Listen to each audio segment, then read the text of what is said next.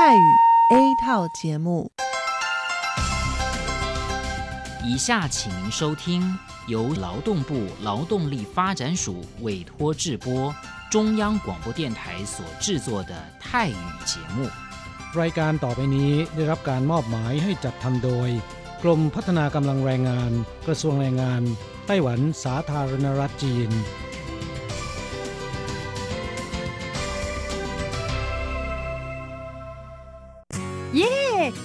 งานแล้ว พวกเราไปคาราโอเกะกันเถอะ ฉันมีธุระ เธอไปกันเถอะ เอ๊ะนานทีปีหนจะนัดไปร้องเพลงกัน หรือว่าเธอมีนัดกับชายหนุ่มจ้าใช่ก็ดีนะสิ ฉันจะไปทำงานหาเงินต่างหาก จริงเหรอ เลิกงานแล้วยังไปหาเงินได้อีกทำไมดีจัง ไปทำที่ไหนอะจริงสิ แถวนี้มีโรงงานหนึ่งช่วงนี้ต้องการคนงานชั่วคราว ช่วงวันหยุดฉันก็ไปทำงานพิเศษที่นั่นจะได้หาเงินเพิ่มขึ้นอีกหน่อย อยากจะซื้อคอมพิวเตอร์ให้ลูกชายที่เมืองไทยลำไพไม่ได้นะ กฎหมายไต้หวันกำหนดไว้ว่า พวกเราจะต้องทำงานให้เท่าแก่ที่ยื่นขออนุญาตนำเราเข้ามาทำงานในไต้หวันเท่านั้น การไปทำงานที่อื่น ถือว่าผิดกฎหมาย หากถูกจับได้จะถูกยกเลิกไปอนุญาตทำงาน ไม่เพียงถูกส่งกลับประเทศ ต่อไปก็เข้ามาทำงานในไต้หวันไม่ได้อีกแล้วฮะรุนแรงขนาดนั้นเลยเหรอ จะถูกส่งกลับประเทศไม่สามารถมาทำงานไต้หวันได้อีก งั้นฉันก็ไม่มีทางหาเงินส่งลูกเรียนมหาวิทยาลัยนะสิงั้นก็แย่กว่าเดิมมาสิ ใช่แล้ว ในเมื่อเราเข้ามาทำงานในไต้หวันแล้ว ก็ควรต้องปฏิบัติตามกฎหมายไต้หวัน จึงจะมีโอกาสหาเงินส่งกลับไปช่วยเหลือครอบครัว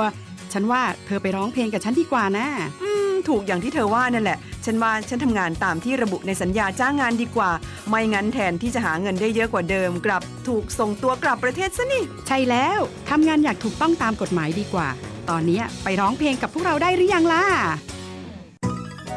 ผู้ช่วยที่ดีของไต้หวันจูงมือกันก้าวไปข้างหน้า กรมพัฒนากำลังแรงงาน ร่วมฝ่าฟันไปพร้อมกับคุณ สนับสนุนโดยกรมพัฒนากำลังแรงงาน กระทรวงแรงงานไต้หวัน วันดี สัปดาห์ที่แล้วเธอไปไหนมาเหรอทำไมไม่เจอเลย ใช่ ฉันกลับเมืองไทยมา เพิ่งกลับมาเมื่อวานก่อนที่เอง แม่ดีจังเลย แต่ทำไมรีบกลับมาเร็วจังล่ะ ก็ต้องขอบคุณเท่าแก่ฉันละเท่าแก่ไปทำเรื่องให้ฉันเข้ามาทำงานไต้หวันอีกครั้ง โดยผ่านศูนย์บริการจ้างตรงของรัฐบาลไต้หวัน ฮะ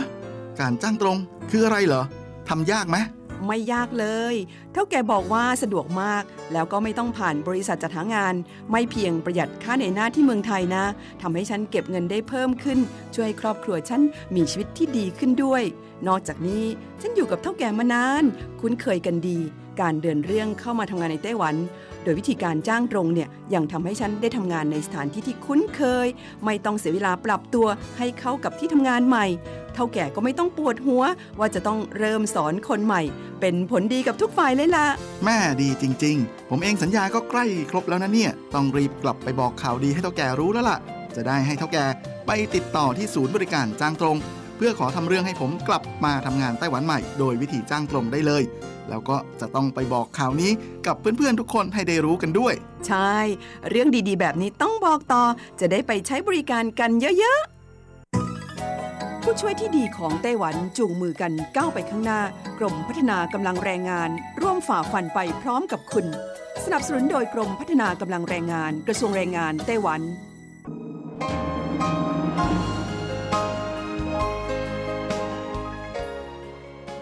กลับมาฟังขณะนี้ท่านกำลังอยู่กับรายการภาคภาษาไทยเรดิโอไต้หวันอินเตอร์เนชันแนลหรือ RTI ออกกระจายเสียงจากกรุงไทเปไต้หวันสาธารณรัฐจีน เป็นประจำทุกวันนะครับ นอกจากรับฟังทางเครื่องรับวิทยุได้แล้ว ยังสามารถรับฟังรายการผ่านระบบออนไลน์ได้ที่ thai.rti.org.tw หรือที่ RTI Fanpage นะครับ ขอเชิญติดตามรับฟังรายการของเราได้ ตั้งแต่บัดนี้เป็นต้นไป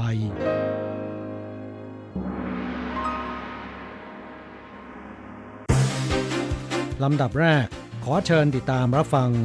ข่าวประจำวัน สวัสดีครับคุณผู้ฟังที่รักและเคารพทุกท่านครับ วันนี้ตรงกับวันพุทธที่ 1 กรกฎาคมปีพุทธศักราช 2563 นะครับ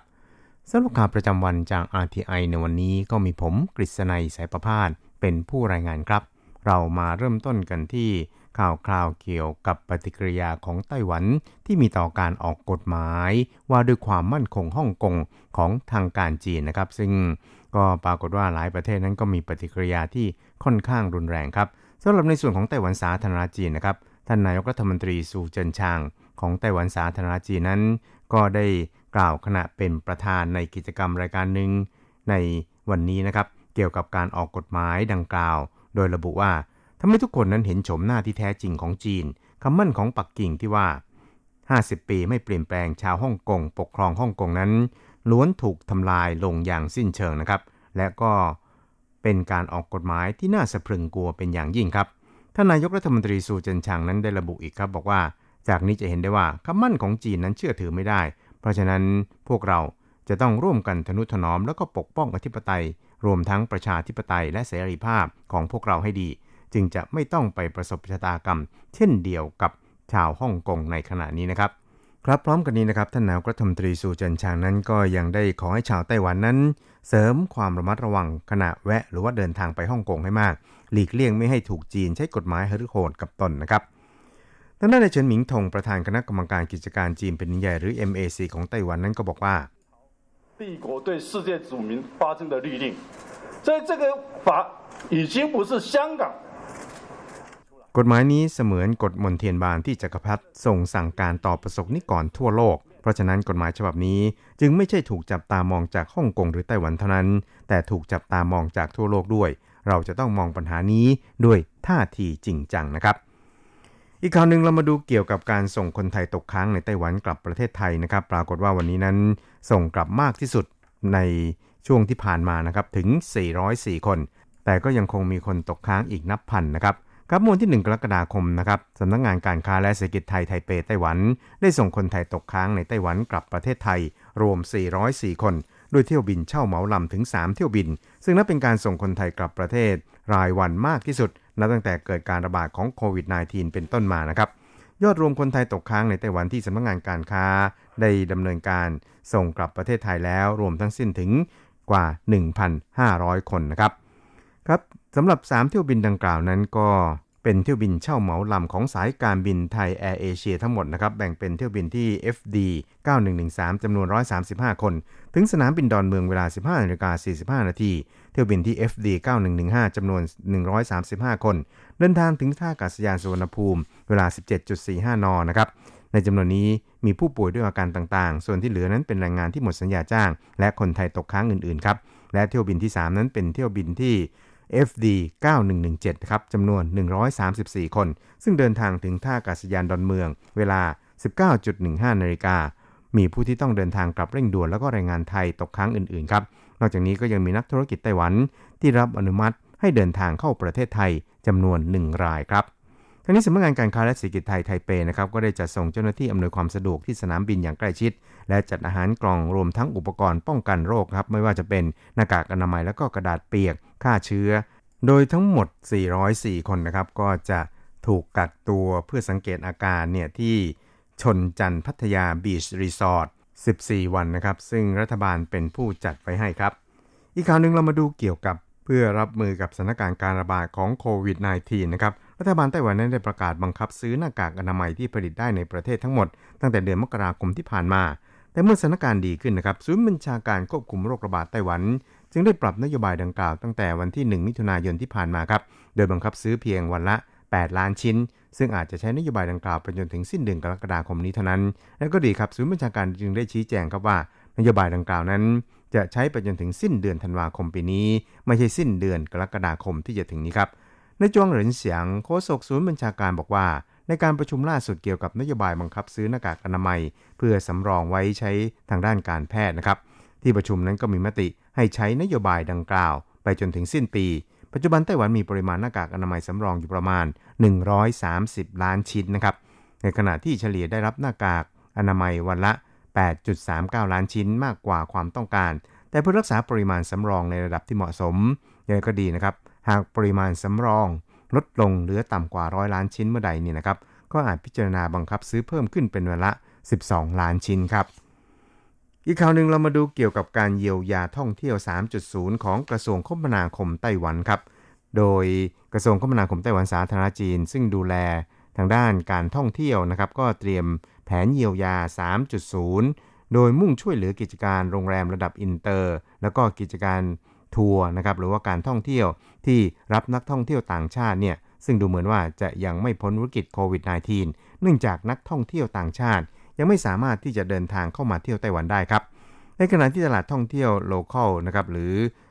ตลาดท่องเที่ยวภายในประเทศนั้น ไม่ว่าจะเป็นฮวาเหลียนไถตงเกาะรอบนอกแล้วก็เขตท่องเที่ยวต่างๆ ก็เริ่มร้อนระอุขึ้นตามลำดับครับ เพราะฉะนั้นเนี่ยทางกระทรวงคมนาคมของไต้หวันนั้น จึงเตรียมงัดแผนเยียวยา 3.0 มุ่งช่วยเหลือกิจการท่องเที่ยว ที่มุ่งต่อนักท่องเที่ยวระหว่างประเทศเป็นสำคัญนะครับ นายหลินจาหลงรัฐมนตรีคมนาคมไต้หวันได้คำมั่นกับผู้ประกอบการนะครับ บอกว่ารัฐบาลนั้นจะให้ความช่วยเหลือกิจการท่องเที่ยว ที่มุ่งให้บริการนักท่องเที่ยวต่างชาติเป็นสำคัญ ซึ่งขณะนี้แผนเยียวยา 3.0 นั้นกำลังอยู่ในระหว่างการพิจารณาของสภาบริหาร โดยจะให้เงินอุดหนุนตามจำนวนนักท่องเที่ยวต่างชาติ ที่ให้บริการทั้งในส่วนของโรงแรม แล้วก็บริษัทนำเที่ยวด้วยครับครับท่านรัฐมนตรีว่าการกระทรวงคมนาคมไต้หวันนั้นก็ระบุอีกครับบอกว่า รัฐบาลนั้นเริ่มแผนกระตุ้นการท่องเที่ยวตั้งแต่เดือนมิถุนายน เป็นการท่องเที่ยวเพื่อการป้องกันโรค เดือนกรกฎาคมนั้น เป็นการท่องเที่ยวด้วยความสบายใจ ซึ่งทำให้ตลาดท่องเที่ยวในไต้หวันนั้น ก็เริ่มคึกคัก แล้วก็ฟื้นตัวขึ้นเป็นลำดับครับ อัตราการจองห้องพักนั้นก็เพิ่มสูงขึ้น ส่วนยุคหลังโควิด -19 นั้นรัฐบาลจะให้ความช่วยเหลือภายใต้ความพยายามของผู้ประกอบการ เพื่อให้กลายเป็นผู้ชนะร่วมกันทั้ง 2 ฝ่ายครับ อีกข่าวหนึ่งเรามาดูเกี่ยวกับทางด้านเศรษฐกิจกันบ้างครับ สภาพัฒนาแห่งชาติของไต้หวันได้ประกาศรายงานบรรยากาศทางเศรษฐกิจประจำเดือนพฤษภาคม ซึ่งยังคงเป็นสัญญาณไฟเหลืองน้ำเงิน ต่อเนื่องเป็นเดือนที่ 3 โดยมีคะแนนลดลง 1 คะแนนครับ จากเดือนก่อนหน้านี้เหลือเพียง 18 คะแนนเท่านั้น ครับรายงานของสภาพัฒนาแห่งชาติของไต้หวันฉบับนี้นั้นบอกว่าดัชนีชี้นำหลายตัวหดตัวลงในระดับที่ลดลง 2 เดือนอย่างต่อเนื่อง ชี้ชัดว่าผลกระทบจากโควิด -19 นั้นก็เริ่มลดระดับลงแล้วครับยังก็ดีนั้น นายอูหมิงฮุย ผู้อำนวยการกองพัฒนาเศรษฐกิจสภาพัฒน์ของไต้หวันก็ยอมรับครับว่าบรรยากาศทางเศรษฐกิจในตอนนี้ของไต้หวันนั้น ยังคงอยู่ในสภาพอ่อนปวกเปียกครับ นอกจากสถานการณ์โควิด -19 แล้ว สงครามการค้าระหว่างสหรัฐกับจีนนั้นก็จะเป็นตัวแปรสำคัญที่สุดของบรรยากาศทางเศรษฐกิจในช่วงครึ่งหลังของปีนี้ครับ ครับศูนย์เศรษฐกิจไต้หวันมหาลัยจงยางของไต้หวันสาธารณจีนนะครับก็ได้ประกาศตัวเลขดัชนีความเชื่อมั่นผู้บริโภค เดือนมิถุนายน หรือ CCI นะครับ อยู่ที่ 68.77 จุด ซึ่งเป็นตัวเลขที่ไม่มีการปรับตัวลดลงเป็นครั้งแรก หลังจากที่ลดลงต่อเนื่องในช่วง 4 เดือนที่ผ่านมาครับ ดัชนี 4 ตัวนั้นปรับตัวสูงขึ้น ศาสตราจารย์อูต้นเหรินนะครับ แห่งคณะเศรษฐศาสตร์มหาลัยจงยางไต้หวันนั้นก็บอกครับบอกว่า แม้ดัชนีจะปรับตัวเพิ่มขึ้นทั้งหมดนะครับ แต่ว่าสถานการณ์ในยุโรปแล้วก็ในสหรัฐนั้น ตอนนี้เนี่ยก็ มีแนวโน้มว่าเข้าสู่การระบาดระลอกที่ 2 สถานการณ์ก็ไม่สู้ดีนัก เพราะฉะนั้นเนี่ยไต้หวันจึงจำเป็นอย่างยิ่งครับ ที่จะต้องอาศัยการส่งออกมาดันตัวเลข การเติบโตทางเศรษฐกิจหรือ GDP ให้สูงขึ้น แต่ซึ่งก็ดูเหมือนว่ายังคงไม่น่าไว้วางใจมากนัก เพราะฉะนั้นเนี่ยบรรยากาศครึ่งหลังของปีนั้น ก็ยังคงต้องอาศัยอุปสงค์ภายในเป็นตัวกระตุ้นที่สำคัญ ครับสำหรับข่าวสุดท้ายในวันนี้นะครับ เราก็ไปติดตามเกี่ยวกับ สภาพอากาศที่ร้อนร้อนร้อนแล้วก็ร้อนจริง ๆ ในช่วงที่ผ่านมานะครับ ก็ปรากฏว่าทำให้สินค้าดับร้อนเนี่ยขายดีเป็นเทน้ำเทท่าทีเดียวครับ อากาศร้อนๆแบบนี้ได้ไอศครีมช็อกโกแลตสักถ้วยชื่นใจอย่างบอกไม่ถูกทีเดียว ชื่นใจจริง ๆ ไม่หวานมากด้วยนะ นอกจากถูกแล้วยังดับร้อนได้อีกด้วยนะครับ ไอติมถั่วแดงซื้อ 1 แถม 1 เรียกลูกค้าได้ไม่น้อย แถมยังมีรสชาติอื่น ๆ อีก ร้านสะดวกซื้อหลายแห่งงัดโปรโมชั่นหลากหลายในช่วงหยุดยาว กินกันอย่างจุใจทีเดียวนะครับ ส่วนคุณลิซ่าประชาสัมพันธ์ของร้านสะดวกซื้อก็บอกว่า โปรโมชั่นหลักของเราก็คือไอติมถ้วยเล็ก ลดจาก 105 เหรียญเหลือแค่ 69 เหรียญซื้อออนไลน์ก็ยังได้ส่วนลดอีกถึง 41%สำหรับบางชนิดนะคะ ร้อนตับแลบจริง ๆ หาไอติมมาดับร้อนสักแท่งดีกว่านะครับ หรือว่าจะเลือกเครื่องดื่มเย็นๆ เย็นสะใจอย่างบอกไม่ถูกทีเดียว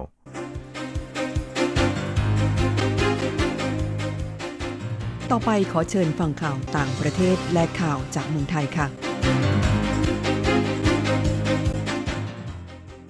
สวัสดีค่ะคุณผู้ฟังที่เคารพ ช่วงของข่าวต่างประเทศและข่าวในเมืองไทย รายงานโดยดิฉันกัญจยากริชยาคมค่ะ ข่าวต่างประเทศสำหรับวันนี้นั้นเริ่มจากข่าวตำรวจอิตาลียึดยาบ้าของกลุ่ม IS มากที่สุดในสถิติโลก ตำรวจอิตาลีแถลงยึดแอมเฟตามีนหรือยาบ้า ที่ผลิตโดยกลุ่มรัฐอิสลามหรือ IS ในซีเรียได้มากถึง 14 ตัน จำนวน 84 ล้านเม็ด มูลค่าประมาณ 1,000 ล้านยูโร หรือประมาณ 34,770 ล้านบาท นับเป็นปฏิบัติการยึดยาบ้าจำนวนมากที่สุดในสถิติโลก โดยทางการอิตาลีสืบทราบมาว่า เงินส่วนใหญ่ที่กลุ่ม IS ใช้สนับสนุนการก่อการร้ายมาจากการค้ายาเสพติดที่ผลิตในประเทศซีเรีย ซึ่งเป็นแหล่งผลิตยาบ้าที่ใหญ่ที่สุดในโลกในช่วงหลายปีมานี้ตำรวจอิตาลีตรวจพบยาบ้าเหล่านี้ซุกซ่อนอยู่ในตู้คอนเทนเนอร์ 3 ตู้ ณ ท่าเรือเมืองซาเลโน ทางตะวันตกเฉียงใต้ ไม่ไกลจากเมืองเนเปิลส์ของอิตาลี มีชื่อตรายาบ้าว่าแคปตากอน แต่เดิมผลิตเพื่อใช้ทางการแพทย์ แต่ภายหลังมีการนำมาดัดแปลงให้เป็นยาเสพติด ใช้อย่างกว้างขวางในกลุ่มนักรบ IS จนมีฉายาว่า ยาจิฮัดข่าวต่อไป สหรัฐและสหภาพยุโรปประนามกฎหมายความมั่นคงของจีนแผ่นดินใหญ่ที่ใช้กับฮ่องกงหลังจากสภาประชาชนแห่งชาติจีนผ่านกฎหมายความมั่นคงแห่งชาติที่จะนำมาใช้กับฮ่องกง ด้านสภาความมั่นคงแห่งชาติของสหรัฐอเมริกา ได้ออกแถลงการประนามระบุว่า เมื่อจีนแผ่นดินใหญ่หันมาปฏิบัติต่อฮ่องกงด้วยหลักการหนึ่งประเทศหนึ่งระบบ สหรัฐก็จะทำเช่นเดียวกัน โดยสหรัฐจะยังคงดำเนินการอย่างแข็งกร้าวต่อผู้ที่ครอบงำเสรีภาพและอิสรภาพของฮ่องกง และขอเรียกร้องให้จีนแผ่นดินใหญ่เปลี่ยนท่าทีโดยทันที ซึ่งก่อนหน้านี้สหรัฐได้ประกาศจะตอบโต้จีนแผ่นดินใหญ่ ด้วยการจำกัดการออกวีซ่าให้แก่เจ้าหน้าที่จีนแผ่นดินใหญ่ และจะยุติการส่งออกแบบควบคุมไปยังฮ่องกงไปแล้ว ขณะที่ประธานสภายุโรปกล่าวว่า กฎหมายความมั่นคงของจีนแผ่นดินใหญ่ มีความเสี่ยงสูงที่จะลิดรอนสิทธิการปกครองตนเองในระดับสูงของฮ่องกงและส่งผลร้ายในด้านความเป็นอิสระของศาลและกฎหมาย ด้านประธานคณะกรรมาการยุโรประบุว่า กฎหมายดังกล่าวจะส่งผลกระทบด้านลบต่อความเชื่อมั่นทางธุรกิจ ชื่อเสียงของจีนแผ่นดินใหญ่ และการรับรู้ของประชาชนในฮ่องกง ข่าวต่อไป ผลวิจัยชี้โคอาล่าอาจสูญพันธุ์ภายในปี 2050 รายงานผลการศึกษาวิจัยของรัฐสภาออสเตรเลียชี้ว่า ภายในปีคริสตศักราช 2050 โคอาล่าอาจสูญพันธุ์ไปจากรัฐนิวเซาท์เวลส์ซึ่งเป็นรัฐที่มีประชากรหนาแน่นที่สุดในประเทศออสเตรเลีย หากไม่มีการแก้ไขปัญหาเรื่องภาวะแห้งแล้ง และการทำลายถิ่นที่อยู่ของสัตว์นอกจากนี้ไฟป่าที่เกิดขึ้นเป็นประจำทุกปีในออสเตรเลีย ยังมีส่วนเร่งให้โคอาล่าสูญพันธุ์เร็วขึ้น เช่นในบางพื้นที่ของรัฐนิวเซาท์เวลส์ซึ่งเป็นถิ่นที่อยู่ของโคอาล่าถูกทำลายไปมากถึงร้อยละ81 โดยรายงานฉบับนี้ได้เสนอข้อแนะนำ 42 ข้อไปยังรัฐบาลท้องถิ่น เพื่อช่วยฟื้นฟูประชากรโคอาล่าให้กลับมาเพิ่มมากขึ้น ต่อไปขอเชิญคุณผู้ฟังรับฟังข่าวในเมืองไทยค่ะ กระทรวงสาธารณสุขเตือนประชาชน อย่าตื่นระหนกข่าวไข้หวัดหมู ยังบริโภคเนื้อหมูได้ตามปกติ นายแพทย์โสพล เอี่ยมสิริถาวร ผู้อำนวยการกองโรคติดต่อทั่วไป กรมควบคุมโรคกระทรวงสาธารณสุข กล่าวถึงกรณีการพบเชื้อไข้หวัดหมูในจีนแผ่นดินใหญ่ว่า ขณะนี้กรมควบคุมโรคยังต้องรอดูข้อมูลที่แน่ชัดอีกระยะหนึ่ง เนื่องจากต้นทางของการเกิดมาจากจีนแผ่นดินใหญ่ อย่างไรก็ตามโรคนี้ยังถือเป็นโรคใหม่ที่ไม่มีใครรู้จัก ไม่รู้จักฤทธิ์หรืออาการ ยังต้องจับตาเฝ้าระวังอย่างใกล้ชิด แต่ไม่ต้องการให้ประชาชนเกิดความวิตกกังวล เพราะขณะนี้ประเทศไทยมีการเฝ้าระวังไข้หวัดใหญ่อยู่แล้ว และขณะนี้ประชาชนทั่วไปต่างสวมหน้ากากอนามัย ป้องกันโรคระบบทางเดินหายใจทำให้อัตราการป่วยไข้หวัดของไทยในปัจจุบันลดลงส่วนกรณีที่ประชาชนเกิดความตื่นตระหนก และลดการบริโภคเนื้อหมูหรือนก ซึ่งอาจเป็นส่วนหนึ่งของเชื้อไวรัสไข้หวัดหมูนั้น มองว่าไม่จำเป็นต้องตื่นตระหนกขนาดนั้น เนื่องจากก่อนหน้านี้เชื้อโควิด -19 ที่ทุกคนกังวลว่าอาจมาจากการกินซุปค้างคาว แต่สุดท้ายแล้วไม่ใช่ดังนั้นจึงไม่จำเป็นต้องกังวลถึงขั้นไม่บริโภคอาหารที่มีเนื้อสัตว์เหล่านั้น ตามธรรมชาติของการเกิดโรคระบาด เมื่อมีโรคระบาดหนึ่งเกิดขึ้นแล้ว อย่างเช่นเชื้อโควิด โดยทั่วไปเชื้อโรคหรือไวรัสอื่นอาจพบได้แต่อาจไม่รุนแรง และเชื่อว่าครั้งนี้ ทางการจีนแผ่นดินใหญ่จะมีประสบการณ์ในการป้องกันและเฝ้าระวังโรคเป็นอย่างดี หลังเกิดสถานการณ์การแพร่ระบาดของโรคโควิด -19 ที่ผ่านมา ต่อไปเป็นอัตราแลกเปลี่ยนประจำวันพุทธที่ 1 กรกฎาคม พุทธศักราช 2563 อ้างอิงจากธนาคารกรุงเทพสาขาไทเป โอนเงิน 10,000 บาทใช้เงินเหรียญไต้หวัน 9,750 เหรียญ แลกซื้อเงินสด 10,000 บาทใช้เงินเหรียญไต้หวัน 1,100 เหรียญ 1 ดอลลาร์สหรัฐใช้เงินเหรียญไต้หวัน 29.72 เหรียญแลกซื้อค่ะคุณผู้ฟังคะนั่นเป็นช่วงของข่าวต่างประเทศและข่าวในเมืองไทย รายงานโดยดิฉันกัญจยากริชยาคมค่ะ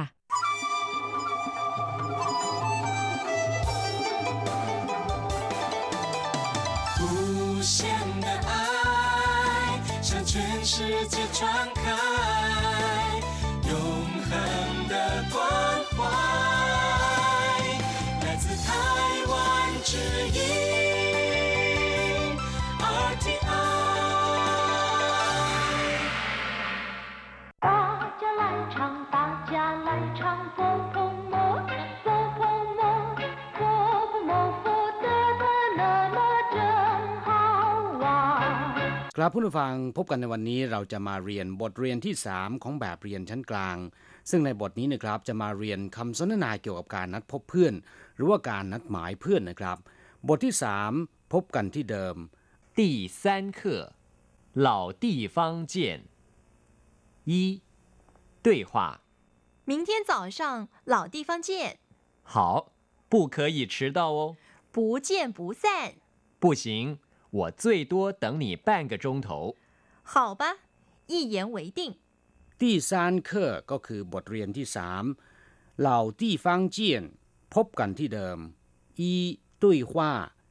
หนึ่งคำสนทนา明天早上老地方见พรุ่งนี้เช้าพบกันที่เดิม明天ก็คือพรุ่งนี้นะครับ今天คือวันนี้昨天คือเมื่อวานนี้ จ้าช่างก็คือช่วงเช้าหรือช่วงก่อนเที่ยง ในภาษาจีนยังมีอีกคำหนึ่งที่ใช้แทนกันได้นะครับ นั่นก็คือช่างอู่ซึ่งก็มีความหมายอย่างเดียวกันเป็นช่วงก่อนเที่ยงนะครับ ส่วนช่วงเที่ยงนั้นก็จะเรียกกันว่า จงอู่และช่วงบ่ายนะครับ เรียกว่าช่าอู่กลางคืนเรียกว่าหวานช่างเหล่าที่ฟังเจียนเหล่าแปลว่า แก่ แปลว่าของเก่าของเดิมนะครับที่ฟังแปลว่าสถานที่ เหล่าที่ฟังก็คือสถานที่เดิม เจียนก็คือพบกัน เหล่าที่ฟังเจียนก็คือ พบกันที่สถานที่เดิม好不可以迟到哦ตกลง ห้ามสายนะ หรือมาสายไม่ได้นะคำว่าเห่านะครับ ก็แปลว่า ยอดเยี่ยม แปลว่า ดี แปลว่า ตกลง หรือว่าโอเคนะครับ ในที่นี้ก็ต้องแปลว่า โอเค หรือว่าตกลงผู้เคยก็คือ ห้าม อย่าหรือว่าไม่ได้迟到คือ มาสายนะครับ不可以迟到ก็คือ ห้ามสายหรือว่ามาสายไม่ได้คำว่าโอนะครับ ซึ่งเป็นสร้อยที่ติดอยู่ท้ายประโยคนะครับคำคำนี้จะไม่มีความหมายเป็นการเน้นคำพูดนะครับสำหรับคนที่สนิทกัน ก็คือคล้ายกับในภาษาไทยในคำว่านะ อะไรทำนองนั้น不可以迟到哦มาสายไม่ได้นะ ปูเจียนปูซ่านจะรอจนกว่าจะเจอกันคำว่าปูเจียนก็คือ ไม่เจอกัน ปูซ่านก็คือ ไม่เลิกรอ ไม่สลายไปนะครับ ปูเจียนปูซ่านก็คือ ถ้าไม่เจอก็จะรอจนกว่าจะพบกัน不行我最多等你半个钟头ไม่ได้ ผมรอคุณอย่างมากครึ่งชั่วโมง ครับก็ต้องขออภัยในบทเรียนบทนี้นะครับ หน้าที่ 15 ในภาษาไทยนะครับที่เป็นคำแปลของบทเรียนบทนี้ รู้สึกว่าประโยคนี้จะพิมพ์ตกนะครับ ไม่มีประโยคนี้อยู่ผู้行ก็คือ ไม่ได้我最多等你半个钟头ผมรอคุณอย่างมากครึ่งชั่วโมง最多ก็คือ อย่างมาก等你ก็คือรอคุณ半个钟头ก็คือครึ่งชั่วโมง好吧一言为定ตกลงคำไหนก็คำนั้น เฮาปะก็คือโอเค หรือตกลง กับคำว่าเฮาอย่างเดียวกันนะครับยี่เยียนเวยติ้งก็คือตกลงตามที่พูดไว้ หรือคำไหนคำนั้น ครับหลังจากที่อธิบายคำศัพท์ในบทสนทนาบทนี้ไปแล้วนะครับ ตอนนี้เรามาเรียนเกี่ยวกับศัพท์ใหม่ๆ แล้วก็วลีใหม่ ๆ ในบทเรียนนี้ซ่านแปลว่า สลาย เลิก กระจาย อย่างเช่นว่าซ่านคุยนะครับ ก็แปลว่าเลิกประชุมซ่านคายไหล ก็แปลว่ากระจายออกไปเจียซ่านก็คือสลายหรือว่ายุบอย่างเช่นว่าเจียซ่านกัวหุยนะครับก็คือยุบสภา เมื่อซ่านแปลว่า เลิก แปลว่าสลาย ปูซ่านก็คือ ไม่เลิกรา ไม่สลายตัวนะครับ ปูเจียนปูซ่านก็คืออถ้าไม่เจอกันก็จะไม่เลิกรอนะครับ จะรอจนกว่าจะพบกันคำคำนี้สามารถที่จะนำไปใช้ในเวลาที่เราจะนัดพบใครสักคนหนึ่ง ที่จะต้องเจอกันให้ได้นะครับ ให้พูดว่า ปูเจียน ปูซ่านเติงแปลว่ารอนะครับ อย่างเช่นว่าวัวเติงหนี่ ผมรอคุณเติงเหรินรอคนเติงเผินเยวรอเพื่อนเติงอีช่ารอสักครู่หนึ่งเติงเติงรอประเดี๋ยว รอแป๊บหนึ่งอี้เหยียนหวยติ้งคำไหนก็คำนั้นหรือว่าตกลงตามที่พูดหรือตกลงตามที่นัดกันเอาไว้ ประโยคนี้สามารถนำไปใช้ได้ดีในหลาย ๆ โอกาสนะครับ อย่างเช่นว่าเมื่อเรานัดหรือว่าตกลงเรื่องอะไรก็ตามนะครับกับใคร เราต้องการและก็มีความมั่นใจให้เป็นไปตามที่เราตกลงกันไว้เนี่ยก็จะพูดว่า ยี่เหยียนหวยติ้งตกลงตามที่นัดแนะ หรือว่าตกลงตามที่พูดกันเอาไว้นะครับ จุ้ยเฉาแปลว่า อย่างน้อยที่สุด จุ้ยก็มีความหมายว่าที่สุดอยู่แล้วนะครับ จุ้ยเฉาก็คือ อย่างน้อยที่สุดเฉาแปลว่า น้อย คำที่ตรงกันข้ามกับคำนี้นะครับ ก็คือจุ้ยตัวอย่างมากที่สุดจำไว้นะครับ เมื่อนำคำว่าจุ้ยไปวางไว้หน้าคำใดก็ตาม ก็จะมีความหมายทำให้สิ่งนั้นเป็นที่สุดนะครับ อย่างเช่นว่าจุ้ยเห่าก็คือดีที่สุดจุ้ยต้าใหญ่ที่สุดจุ้ยเฉียวเล็กที่สุดจุ้ยเพี้ยวเลี่ยงสวยที่สุดจุ้ยหนาน ยากที่สุดจุ้ยหลงยี่ง่ายที่สุด เหล่าตี้ฟังที่เดิมหรือว่า ที่เก่านะครับคำว่าเหล่าก็แปลว่าเดิม แก่ชราของเก่าๆของเดิมๆนะครับ ไม่ใช่เป็นของใหม่ ที่ฟังก็คือสถานที่เหล่าที่ฟังจึงหมายถึงสถานที่เดิมคำว่าเหล่าเมื่อผสมกับคำอื่นๆแล้วนะครับ จะได้ความหมายใหม่ อย่างเช่นว่าเหล่าจา ก็คือบ้านเดิมนะครับ ภูมิลำเนาเดิม หรือบ้านเกิดก็ได้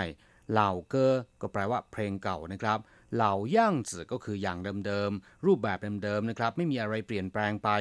เหล่าเตี้ยวหยาก็คือของเก่าค่ำคลึนะครับเหล่าเชียงก็คือเพื่อนที่มาจากหมู่บ้านเดียวกันถิ่นเดียวกันเหล่าเผิงโยเพื่อนเก่าเผิงโยก็คือเพื่อนนะครับเหล่าเผิงโยก็คือเพื่อนที่คบกันหรือว่ารู้จักกันมานาน เรียกกันว่าเหล่าเผิงโยเจียนเมียน พบกัน พบหน้ากัน เจียนก็คือเห็นหรือว่าพบนะครับ หรือว่าเจอ ส่วนเมียนก็คือหน้า เช่นว่าเมียนคงก็คือใบหน้านะครับ เจียนเมียนหมายถึงว่าการพบหรือว่าเจอหน้ากัน เรียกว่า เจียนเมียน เจียนอีซื่อเมียน พบกันหนึ่งครั้ง หรือมีความหมายว่าพบกันสักครั้งหนึ่งนะครับ ครับผู้ฟังเมื่อรู้ความหมายคำศัพท์ในบทเรียนบทนี้ผ่านไปแล้วนะครับ ช่วงสุดท้ายเนี่ยจะมาทำแบบฝึกหัดกัน มาหัดใช้ประโยคนะครับ ก่อนอื่นมาฟังคุณครูอ่านหนึ่งรอบ 三练习，好久没见到老朋友了，大家都散了， 所以我们决定一年最少见一次面。你又迟到了，对不起，我决定下次不等你了。好久没见到老朋友了นานแล้วไม่ได้พบหน้าหรือว่าเจอหน้าเพื่อนเก่า大家都散了ต่างคนต่างแยกย้ายกันไปคนละทิศคนละทางสั้นละก็คือกระจายหรือว่าสลายไป หรือแยกย้ายกันไป所以 我们决定一年最少见一次面ดังนั้นพวกเราตกลงที่จะพบหน้ากันอย่างน้อยที่สุดปีละหนึ่งครั้ง所以ก็คือดังนั้น决定ก็คือตกลง一年ก็คือหนึ่งปีนะครับ最少见一次面พบกันอย่างน้อยหนึ่งครั้ง你又迟到了คุณมาสายอีกแล้ว对不起ขอโทษหรือขออภัยคำนี้ ต้องหัดพูดบ่อยๆนะครับ เพราะว่ามีอะไรที่เราทำผิดหรือว่าทำให้คนอื่นเนี่ยไม่สบายใจเราก็ต้องพูดว่า对不起ขออภัย ขอโทษนะครับ我决定下次不等你了ผมตัดสินใจว่าคราวหน้าจะไม่รอคุณอีกแล้ว我决定ก็คือผมตัดสินใจ下次ก็คือคราวหน้า不等你了จะไม่รอคุณอีกแล้ว กราบผู้ฟังบทเรียนบทนี้หวังเป็นอย่างยิ่งว่า ท่านจะสามารถนำไปใช้เป็นประโยชน์ได้นะครับ เราจะกลับมาพบกันใหม่ในบทเรียนถัดไป สวัสดีครับ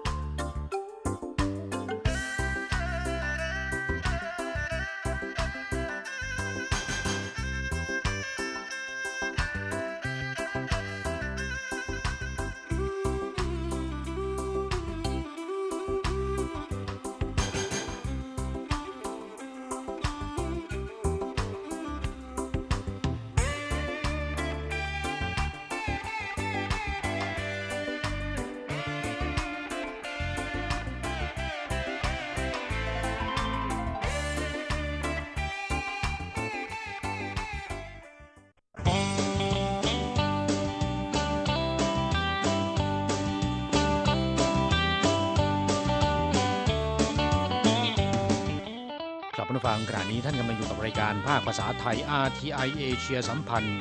ลำดับต่อไปขอเชิญท่านมาร่วมให้กำลังใจแด่เพื่อนแรงงานไทยที่ประสบปัญหาและความเดือดร้อน ในช่วงไขปัญหาแรงงาน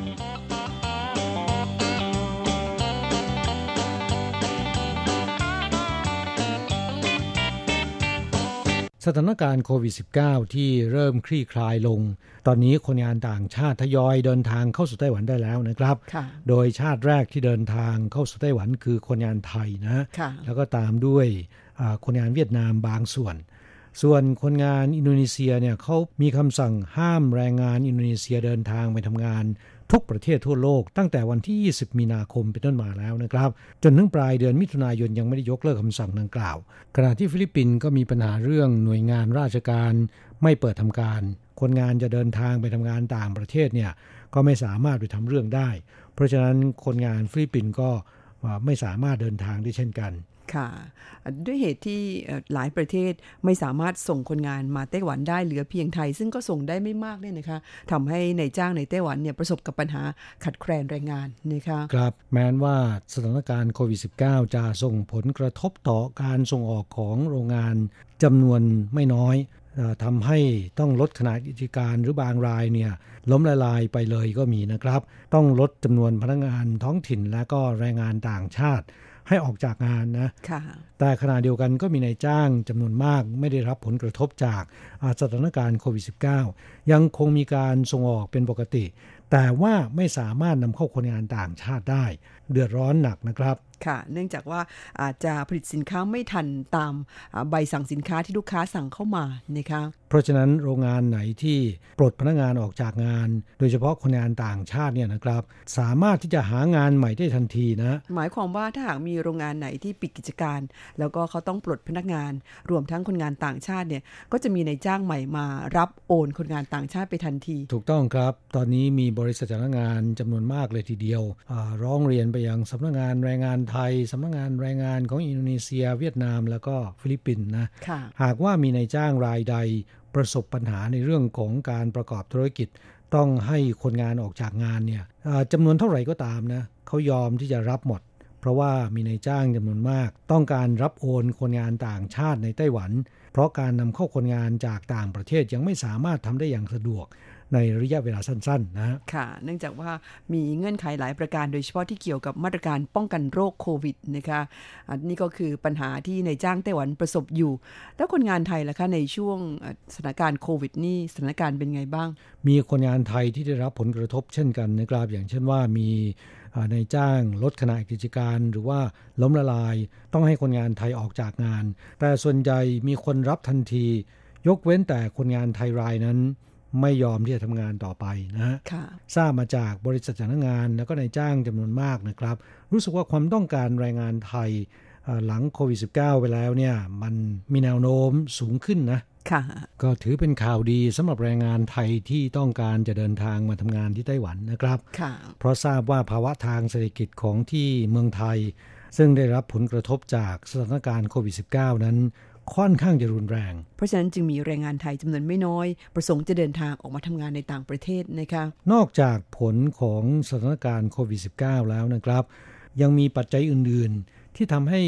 คนงานไทยเป็นที่ต้องการของนายจ้างไต้หวันมากขึ้น อย่างเช่นว่า มีโรงงานบางแห่งที่ว่าจ้างคนงานชาติอื่น ๆ เพียงชาติเดียว แล้วก็เป็นจำนวนมากนะยกตัวอย่างเช่น โรงงานคอมแคลคอมพิวเตอร์นะครับ ที่ก่อนหน้านี้ เกิดเหตุการณ์คนงานเวียดนาม 800 กว่าคน นัดหยุดงานพร้อมกันโดยไม่ได้ส่งสัญญาณเตือน หรือไม่ได้เจรจากับนายจ้างมาก่อน และมีการไลฟ์สดเหตุการณ์ประท้วงด้วยทำให้นายจ้างเนี่ยรู้สึกผวา การว่าจ้างคนงานชาติเดียวจำนวนมาก เช่นนี้นะครับ ก็เท่ากับว่า วางไข่ไว้ในเข่งเดียวกันนะอันนี้เป็นสำนวนของคนจีนนะคะผู้ฟังบางท่านอาจไม่เข้าใจความหมายที่แท้จริงว่า การวางไข่ไว้ในเข่งเดียวกัน นี่มันหมายความว่ายังไง การวางไข่ไว้ในเข่งหรือว่าในตะกร้าเดียวกันเนี่ย มันมีความเสี่ยงสูงนะเสี่ยงยังไงคะอืมถ้าเกิดว่ามีปัญหาเนี่ยมันไข่แตกทั้งหมดนะครับค่ะเพราะฉะนั้นจะต้องวางไข่ไว้ในตะกร้าหลาย ๆ ใบ ซึ่งก็หมายความว่ากระจายความเสี่ยงออกไป โดยนำเข้าคนงานชาติอื่นบ้างแต่ชาติที่ได้รับความสนใจก็คือคนงานไทยนะฮะค่ะอ่าเท่าที่ทราบเนี่ยโรงงานก็ต้องการจะนำเข้าคนงานไทยจำนวนมากเลยทีเดียว เพื่อจะมาทวงดุลค่ะ แล้วก็กระจายความเสี่ยงไปยังชาติอื่นบ้าง เกิดว่าชาตินี้รวมตัวกันประท้วง ก็ยังสามารถที่จะนำคนงาน อีกชาติหนึ่งเนี่ยมาทำงานแทนได้นะคะครับเหตุที่นายจ้างคิดเช่นนี้ก็เพราะว่าคนงานทั้ง 3 ชาติเนี่ยเขามีกลุ่ม NGO สนับสนุนอยู่เบื้องหลังอยู่แล้วนะฮะค่ะสามารถที่จะไปฟ้องกลุ่ม NGO ได้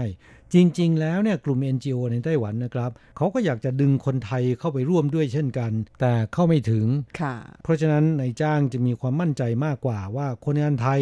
ไม่ค่อยมีปัญหาในเรื่องการประท้วงนะฮะไม่รู้ว่าเป็นผลดีหรือผลเสียกันแน่นะคะ คือว่ากันตามจริงแล้วกลุ่ม NGO เนี่ยส่วนมากก็อ้างตัวว่าเป็นกลุ่มที่ออกมาเคลื่อนไหวเพื่อสิทธิมนุษยชน แล้วก็ช่วยเหลือแรงงานข้ามชาตินะคะ โดยการเข้าไป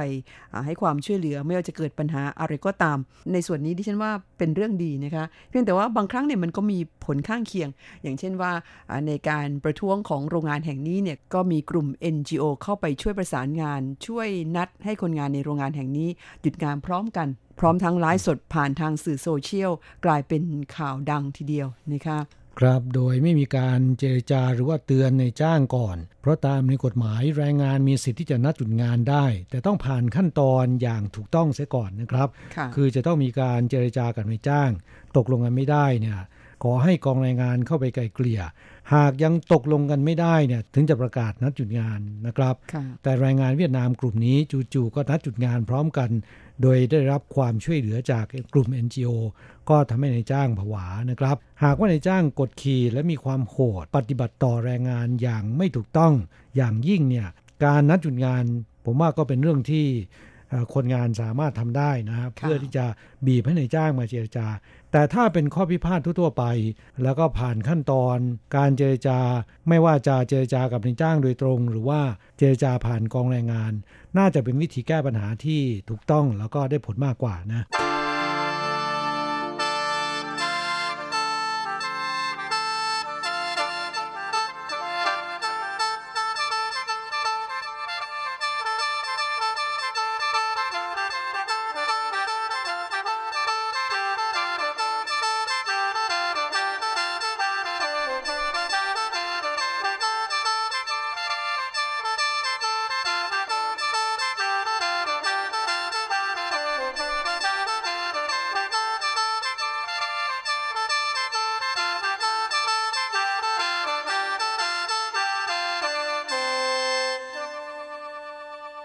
นอกจากเหตุผลที่กล่าวมาแล้วเนี่ยการที่คนงานไทยมีแนวโน้ม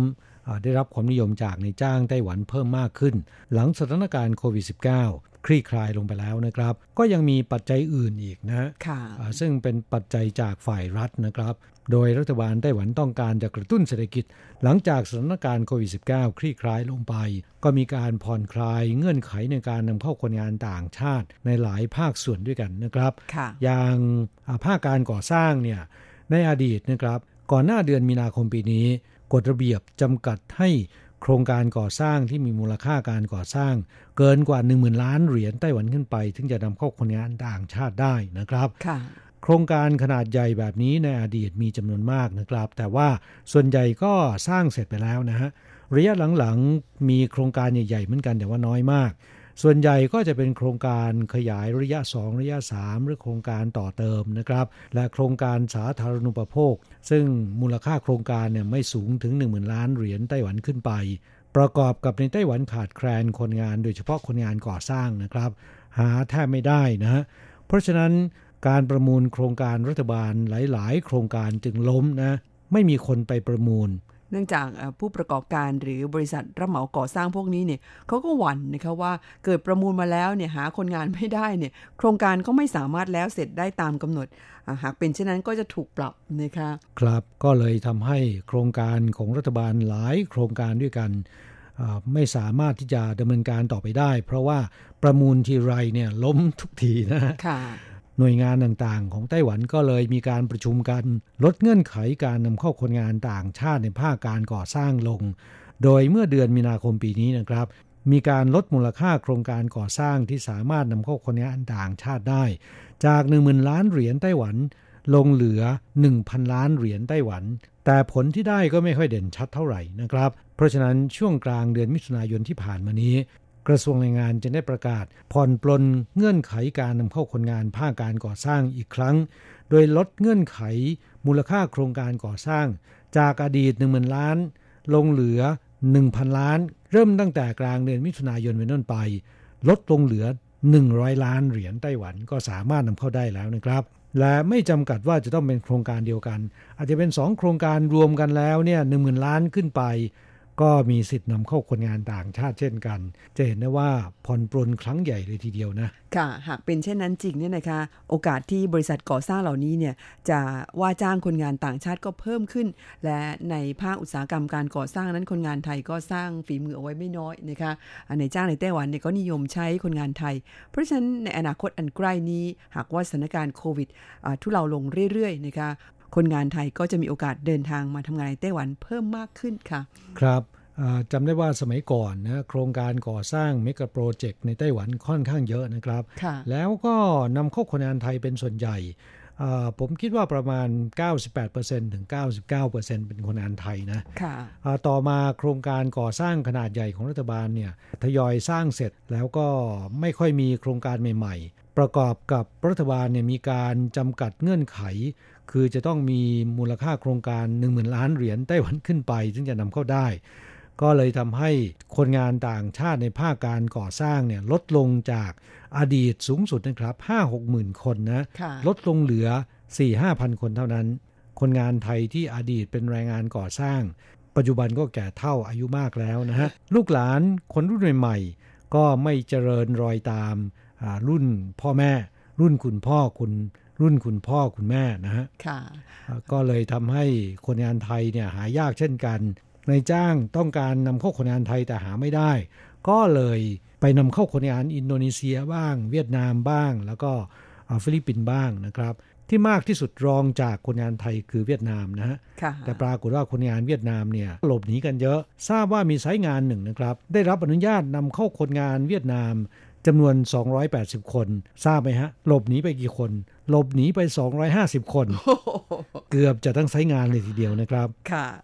เวียดนามนั้นก็สร้างชื่อเสียงไว้มากนะคะ ในเรื่องของการหลบหนีนะคะครับการนำเข้าคนงานเวียดนาม โดยเฉพาะในภาคการก่อสร้างเนี่ยมันมีความจำเป็นจริง ๆ เพราะว่าหาคนงานไทยไม่ได้ ไม่งั้นแล้วเนี่ยเขาก็จะไม่นำเข้านะฮะประกอบกับนำเข้าคนงานเวียดนาม บริษัทจ้างงานได้กำไรมากกว่า เพราะฉะนั้นก็เลยเชียร์ให้นำเข้าคนงานเวียดนาม ถูกต้องครับ ส่วนคนงานอินโดนีเซียเนี่ยก็มีจำนวนหนึ่งเหมือนกัน แต่หลังจากในจ้างผู้รับเหมาโครงการก่อสร้างต่างๆ ใช้คนงานอินโดนีเซียแล้วเนี่ยเขาบอกว่ามีความอึดจริง แต่ว่าไม่คล่องแคล่วเหมือนกับคนงานไทยนะเรื่องความอึดนั้นมีพอๆกับคนไทย แต่ว่าแต่สมรรถภาพในการทำงาน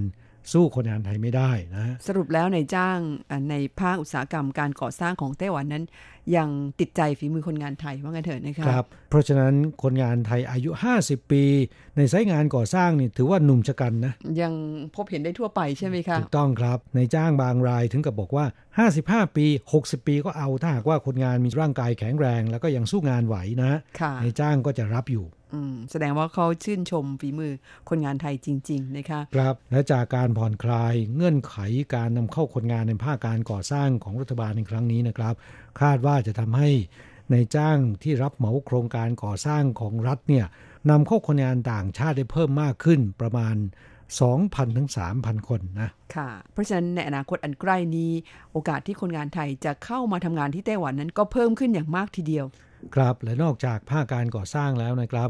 ยังมีการขยายการนำเข้าคนงานในภาคการเกษตรเหมือนกันนะค่ะคือเดิมเนี่ยภาคการเกษตรนำเข้าได้เฉพาะฟาร์มโคนม แล้วก็งานจ้างเหมาบริการภาคการเกษตร คือคนงานมีเงื่อนไขทำงานเหมือนเดิม แต่ที่แตกต่างกันก็คือ อาจจะไม่ได้ทำงานกับนายจ้างรายเดียวตลอดนะครับ อาจจะมีการเปลี่ยนแปลงในจ้างหลายหลายรายนะค่ะอันนั้นเรียกว่างานจ้างเหมาบริการภาคการเกษตร นอกจาก 2 ประเภทนี้แล้วนะครับในอดีต งานภาคการเกษตรเนี่ยไม่อนุญาตให้นำเข้าคนงานต่างชาติได้ แต่ขณะนี้นะครับ เปิดให้นำเข้าได้ ไม่เฉพาะฟาร์มโคนมเท่านั้น ฟาร์มหมู ฟาร์มเป็ด ฟาร์มไก่ ฟาร์มห่าน แล้วก็เพาะเลี้ยงสัตว์น้ำรวมถึงฟาร์มเพาะเห็ดสวนผัก สวนผลไม้ ก็อนุญาตให้นำเข้าได้แล้วนะฮะ เพราะฉะนั้นจะเห็นได้ว่าตำแหน่งงานสำหรับคนงานต่างชาตินั้นเพิ่มมากขึ้นนะคะครับและคิดว่างานเกษตรก็เป็นงานที่คนงานไทยชื่นชอบและถนัดนะค่ะ กระนั้นก็ตามนะคะเนื่องจากว่าในขณะนี้นั้นก็ยังมีปัญหาเรื่องของโควิด -19 อยู่นะคะครับยังไม่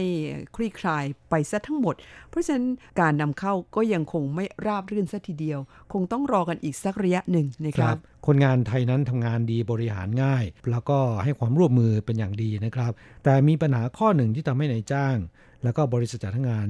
อ่าที่ผ่านมานะครับค่อนข้างจะปวดหัวนะฮะนั่นก็ค่ะคือมักจะยกเลิกสัญญาก่อนกำหนดค่ะ อาจจะเดินทางเข้ามาทำงานแค่เดือน 2 เดือน ไม่มีโอทีหรือเห็นว่าที่อื่นดีกว่าไม่หลบหนีนะฮะ แต่จะยกเลิกสัญญาแล้วก็เดินทางกลับประเทศทำให้ในจ้างได้รับความเสียหายนะฮะแล้วก็ปวดหัวในเรื่องนี้นะครับ หากว่าสามารถแก้ปัญหาในเรื่องนี้ได้เนี่ยผมคิดว่าคนงานไทยก็จะกลับมาได้รับความนิยมอีกครั้งหนึ่งนะครับค่ะ เรื่องนี้ก็ฝากกันไปด้วยนะคะสำหรับคนที่อาจจะตอนนี้เริ่มเบื่องานคิดอยากจะกลับประเทศเนี่ยนะคะ ตอนนี้กลับไปแล้วนี่เข้ามาไม่ได้ง่ายเหมือนเมื่อก่อนแล้วนะคะเพราะฉะนั้นไตรตรองดูให้ดีซะก่อนก่อนที่จะขอยกเลิกสัญญานะคะครับ เพราะว่าคนที่อยากจะมาก็มีเยอะนะฮะค่ะ คุณออกไปแล้วเนี่ยอาจจะไม่มีโอกาสเดินทางเข้ามาได้นะครับ ช่วงนี้เราจะมาแวะพักฟังเพลงสักหนึ่งเพลงแล้วสักครู่กลับมาต่อปัญหาของเพื่อนแรงงานไทยที่ถามไทยเข้าสู่รายการนะค่ะมาฟังเพลงที่ชื่อว่าแรงงานบ้านป่า ผลงานเพลงของเสถียรทำมือค่ะ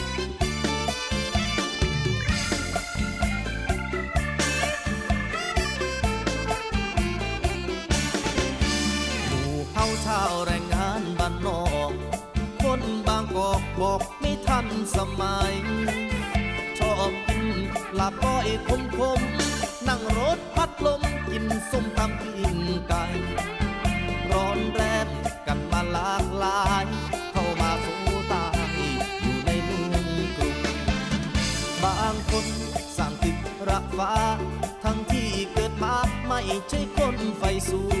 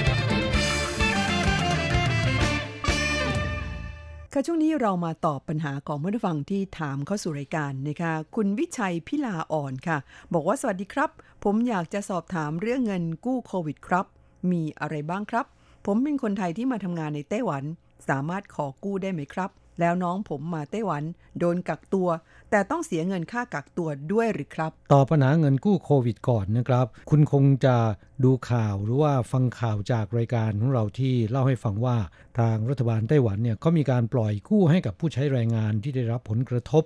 จากโควิด -19 นะครับ เป็นเงินประมาณ 1 0 0 0 0แสนเหรียญ โดยรัฐบาลจะช่วยออก ดอกเบี้ยในปีแรก ปีที่ 2 ปีที่ 3 ผู้กู้จะต้องเป็นผู้รับผิดชอบเอง แต่ว่าดอกเบี้ยก็ไม่แพง เพียงแค่ 1.8-1.9%เท่านั้นเองนะครับ แต่ในข่าวเราก็มีการย้ำนะครับว่าเงินกู้นี้เขาจำกัดเฉพาะผู้ใช้แรงงานที่เป็นชาวไต้หวันเท่านั้นนะครับค่ะไม่ได้รวมถึงแรงงานต่างชาตินะฮะค่ะ ส่วนคำถามที่สองที่บอกว่าน้องมาไต้หวันแล้วโดนกักตัวต้องเสียเงินค่ากักตัวด้วยหรือเปล่า อันนี้ก็เคยเล่าในรายการนะคะว่าคนงานต่างชาติที่เดินทางมาทำงานในไต้หวัน แล้วก็ต้องถูกกักตัวเป็นเวลา 14 วัน หากไม่มีอาการติดเชื้อเนี่ยก็จะอนุญาตให้ในายจ้างรับตัวไปทำงานได้นะคะครับการกักตัวเนี่ยนะครับจะต้องมีสถานที่กักตัว โดยนายจ้างต้องเป็นผู้รับผิดชอบนะครับ ถ้าเป็นภาคการผลิต นายจ้างต้องจัดหาที่กักตัวให้กับแรงงานต่างชาติที่ตนว่าจ้าง ที่เพิ่งจะเดินทางเข้ามานะครับ เป็นเวลา 14 วัน โดยห้องกักตัวเนี่ยจะต้องห้องละหนึ่งคน นอกจากนั้นยังจะต้องตรงตามมาตรฐานที่ทางการกำหนดนะครับ คือจะต้องมีระบบควบคุมการเข้าออกนะฮะคือ 14 วันนี้คนงานจะออกไปที่ไหนไม่ได้ และมีอุปกรณ์ฆ่าเชื้อ เช่นแอลกอฮอล์พวกนี้เป็นต้นนะครับ และไม่ใช่ว่าในจ้างจัดไว้แล้ว ก็สามารถทำเข้าได้นะครับ จะต้องแจ้งให้เจ้าหน้าที่กองแรงงานไปตรวจดูซะก่อนว่าได้มาตรฐานแล้วนะครับ ถึงจะออกไปรับรองนำไปรับรองไปยื่นต่อกระทรวงแรงงาน กระทรวงแรงงานถึงจะออกหนังสืออนุญาตให้คนงานเดินทางเข้ามาได้ นี่เป็นภาคการผลิตนะครับ โดยค่าใช้จ่ายในการเตรียมห้องกักตัวนั้นในจ้างจะต้องเป็นผู้รับผิดชอบทั้งหมดนะค่ะส่วนคนงานในภาคสวัสดิการสังคม หรือคนงานที่เดินทางกลับไปพักร้อน แล้วก็กลับเข้ามาในไต้หวัน กระทรวงสาธารณสุขของไต้หวันมีสถานที่กักตัวรวมนะครับ ซึ่งต้องมีค่าใช้จ่าย รวมค่าที่พักค่าอาหาร ค่าดูแลนะครับ ถ้าเป็นคนท้องถิ่นเขาเก็บวันละ 3,000 เหรียญ แต่สำหรับคนงานต่างชาตินี่เก็บวันละ 1,500 เหรียญ ค่าใช้จ่ายนี้นายจ้างต้องเป็นผู้รับผิดชอบนะครับ จะเก็บจากคนงานไม่ได้ และระหว่างที่กักตัว 14 วัน หากว่าคนงานไม่ได้รับค่าจ้างจากนายจ้างนะครับ สามารถยื่นขอเงินชดเชยในการกักตัว วันละ 1,000 เหรียญ เป็นเวลา 10 วัน เพราะ 14 วันหรือว่า 2 สัปดาห์ วันเสาร์วันอาทิตย์ นายจ้างยังต้องเป็นผู้ที่จ่ายเงินค่าจ้างตามปกติ เพราะฉะนั้นยื่นขอเงินชดเชยจากกระทรวงสาธารณสุข วันละ 1,000 เหรียญได้ 10 วัน เงื่อนไขคือนายจ้างไม่ได้จ่ายค่าจ้างให้นะครับ ถึงจะยื่นขอได้ และเมื่อได้รับแล้วเนี่ยห้ามนายจ้างหักมาเป็นค่าใช้จ่ายในการกักตัวนะค่ะสรุปก็คือนะคะนายจ้างต้องเป็นผู้รับผิดชอบเรื่องค่าใช้จ่ายในการกักตัวให้กับคนงานต่างชาตินะคะแล้วก็อีกปัญหาหนึ่งมาจากคุณสุ ภาพร จันทวงศานะคะบอกว่าสวัสดีค่ะ รบกวนสอบถามหน่อย คือถ้าทำงานครบสัญญา เราขอใบผ่านงานกับทางโรงงานได้ไหมคะเผื่อเวลาไปสมัครงานที่ประเทศไทย จะได้แนบไปกับใบสมัครได้ค่ะ ได้ครับ ในไต้หวันโรงงานต่างๆ ส่วนใหญ่นะครับ ก็มีการออกใบรับรองการทำงานเหมือนกัน เพียงแต่ว่าอาจจะเป็นภาษาจีนนะฮะ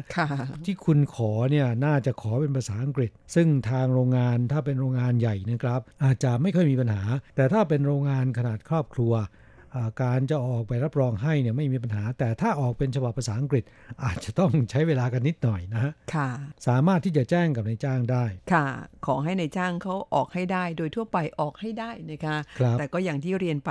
จะเป็นภาษาจีนกับภาษาอังกฤษนั้น จะเป็นภาษาจีนหรือภาษาอังกฤษนั้นก็ดูว่าโรงงานมีขนาดใหญ่แค่ไหนนะคะครับโดยมากแล้วผมคิดว่าคนงานต้องการฉบับภาษาอังกฤษมากกว่านะฮะค่ะ แต่ ต้องบอกกับนายจ้างล่วงหน้านะค่ะ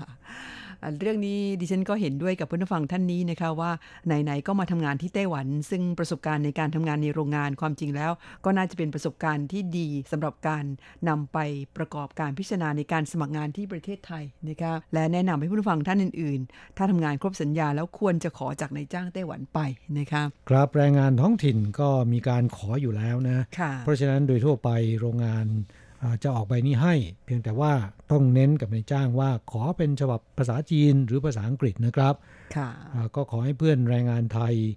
ทุกๆคนนะครับมาทำงานที่ไต้หวันอ่าราบรื่นอ่าได้เงินได้ทั้งประสบการณ์ แล้วก็ได้ใบรับรองการทำงานด้วยนะค่ะรายการไขปัญหาแรงงานในวันนี้ เวลาใกล้จะหมดลงแล้ว ช่วงท้ายเราจะมาฟังอีกสักหนึ่งเพลง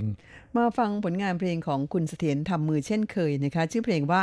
กลับบ้านเฮาแล้วหลังจากนั้นเราทั้งสองคงต้องอำลาเพื่อนผู้ฟังไปก่อนค่ะ เราจะกลับมาพบกันใหม่ที่เก่าเวลาเดิมในสัปดาห์หน้าสำหรับวันนี้ สวัสดีครับ สวัสดีค่ะ